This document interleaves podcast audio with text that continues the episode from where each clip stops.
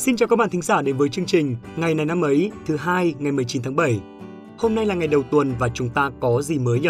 À, có lẽ thông tin mà nhiều người quan tâm lúc này nhất chính là chỉ thị khẩn cấp của Ban chỉ đạo phòng chống dịch bệnh COVID-19 của thủ đô Hà Nội nói riêng và cả nước nói chung. Cụ thể là bắt đầu từ 00 giờ ngày hôm nay 19 tháng 7, thành phố Hà Nội yêu cầu tạm dừng tất cả các hoạt động kinh doanh không thiết yếu. Mọi người dân ở tại nhà chỉ ra ngoài trong trường hợp thật sự cần thiết, cùng với đó là không tụ tập quá 5 người ngoài phạm vi công sở.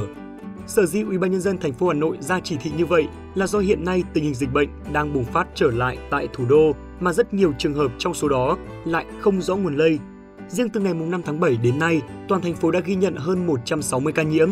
Đáng chú ý là có 5 ổ dịch mới phát sinh trong ngày 16 đến ngày 18 tháng 7 đã có tới 53 bệnh nhân dương tính.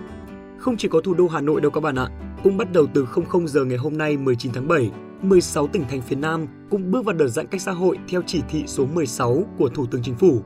Như vậy lúc này đã có tổng cộng 19 tỉnh thành phía Nam đang bước vào đợt giãn cách 14 ngày. Các bạn thân mến, tình hình dịch bệnh lúc này đang căng thẳng hơn bao giờ hết. Toàn thể mỗi người dân chúng ta cần phải à, chuẩn bị cho mọi kịch bản có thể xảy ra, kể cả là những kịch bản xấu nhất.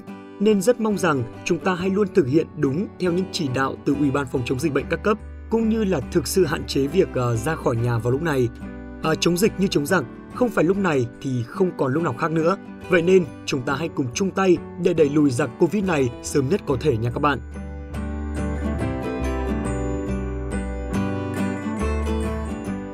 Các bạn thân mến, hôm nay là ngày 19 tháng 7, là ngày thứ 200 trong năm. Quả đúng là một con số rất tròn trĩnh phải không các bạn? À, nhân một ngày đặc biệt như thế này, ban biên tập của chương trình ngày này năm ấy xin được chúc cho tất cả các bạn có sinh nhật trong ngày hôm nay sẽ có một ngày tràn ngập niềm vui. Các bạn ạ, trên thế giới này có hơn 7 tỷ người thì phần lớn trong số họ đều đang nỗ lực từng ngày để sống và khiến cho bản thân cũng như là những người xung quanh mình cảm thấy hạnh phúc. Vậy thì sẽ thật lạc lõng nếu như chúng ta nằm ngoài trong số họ phải không ạ? Vậy nên hãy luôn trân trọng từng giây từng phút của cuộc đời vừa để khiến chúng ta hạnh phúc vừa khiến cho những người thân yêu của ta được vui vẻ nữa. Điều đó thực sự mang đến cho ta một cảm giác rất tuyệt vời. Chúc các bạn một ngày trọn vẹn niềm vui.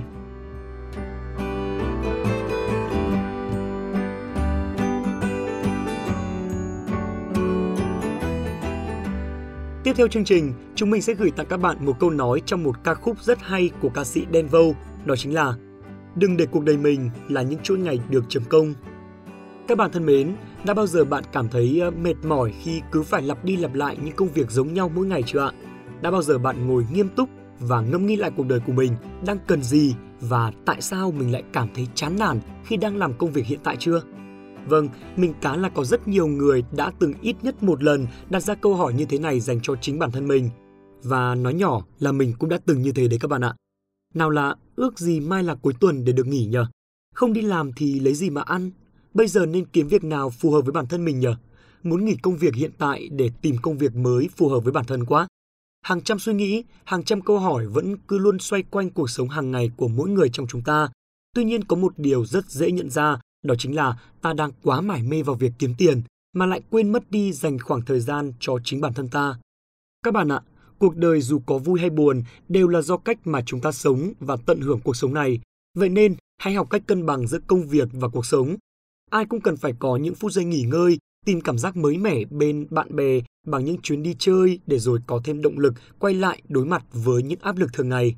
Đừng vì mải mê kiếm tiền mà bỏ quên những điều thú vị khác của cuộc sống. Đừng mải mê công việc mà quên mất dành thời gian cho bản thân. Đừng để cuộc đời này chỉ là chuỗi ngày của những lần chấm công. Hãy học cách làm việc vừa phải để bản thân cảm thấy vui vẻ, chứ không phải làm việc nhiều để cho bản thân mình trở nên nhàm chán.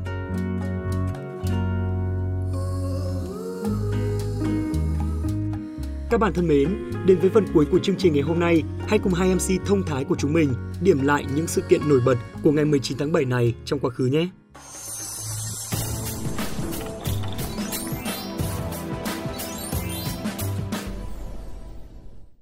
Xin chào mừng các bạn đã đến với ngày này năm ấy và mình là Viên Trà. À, mình là Cô Đạt đây, hy vọng là các bạn cũng đang hào hứng chờ đợi những thông tin mà bọn mình sắp mang tới dành cho chương trình. Trước khi bắt đầu chương trình thì Đạt cho Trà hỏi một chút này, sau bao nhiêu ngày tháng ngồi cùng phòng thu thì Đạt có thấy Trà là người thú vị không? Ơ kìa sao hôm nay Trà lại hỏi câu kỳ lạ thế? Đừng có nói với tôi là đang yêu đấy nhá, không hiểu ai yêu được cái bà tràn lửa này nữa đây. Này đừng đùa nữa, Trà đang hỏi thật cơ mà. À ừ thì Đạt cũng nói thật chứ còn gì nữa. Ơ, Ừ thì cũng dễ thương, hay cười và cũng xinh xắn, thế có chuyện gì mà lại hỏi như thế? ra là Đạt toàn dìm Trà nên giờ phải gai Đạt để Đạt khen Trà thôi chứ cũng chả có gì đâu cả. Nhẽo qua đây bà ơi, bắt đầu chương trình đi thôi.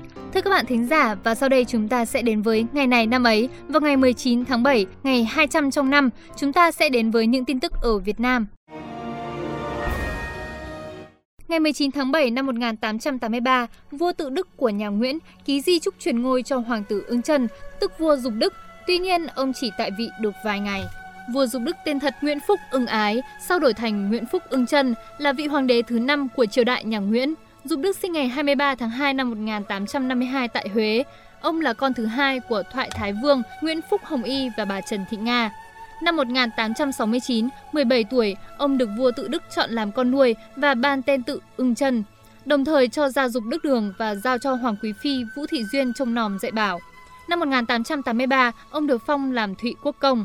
Nói về chuyện lên ngôi và thời gian tại vị ngắn ngủi của Dục Đức, trong ngày làm lễ lên ngôi của Dục Đức, hai phụ chính đại thần là Tôn Thất Thuyết và Nguyễn Văn Tường bèn dâng lên Hoàng Thái Hậu từ dụ tờ hạch tội buộc cho vua Dục Đức bốn tội lớn, muốn sửa di chiếu của vua cha, có đại tang mà mặc áo màu, tự tiện đưa một giáo sĩ vào hoàng thành, thông dâm với nhiều cung nữ của vua cha.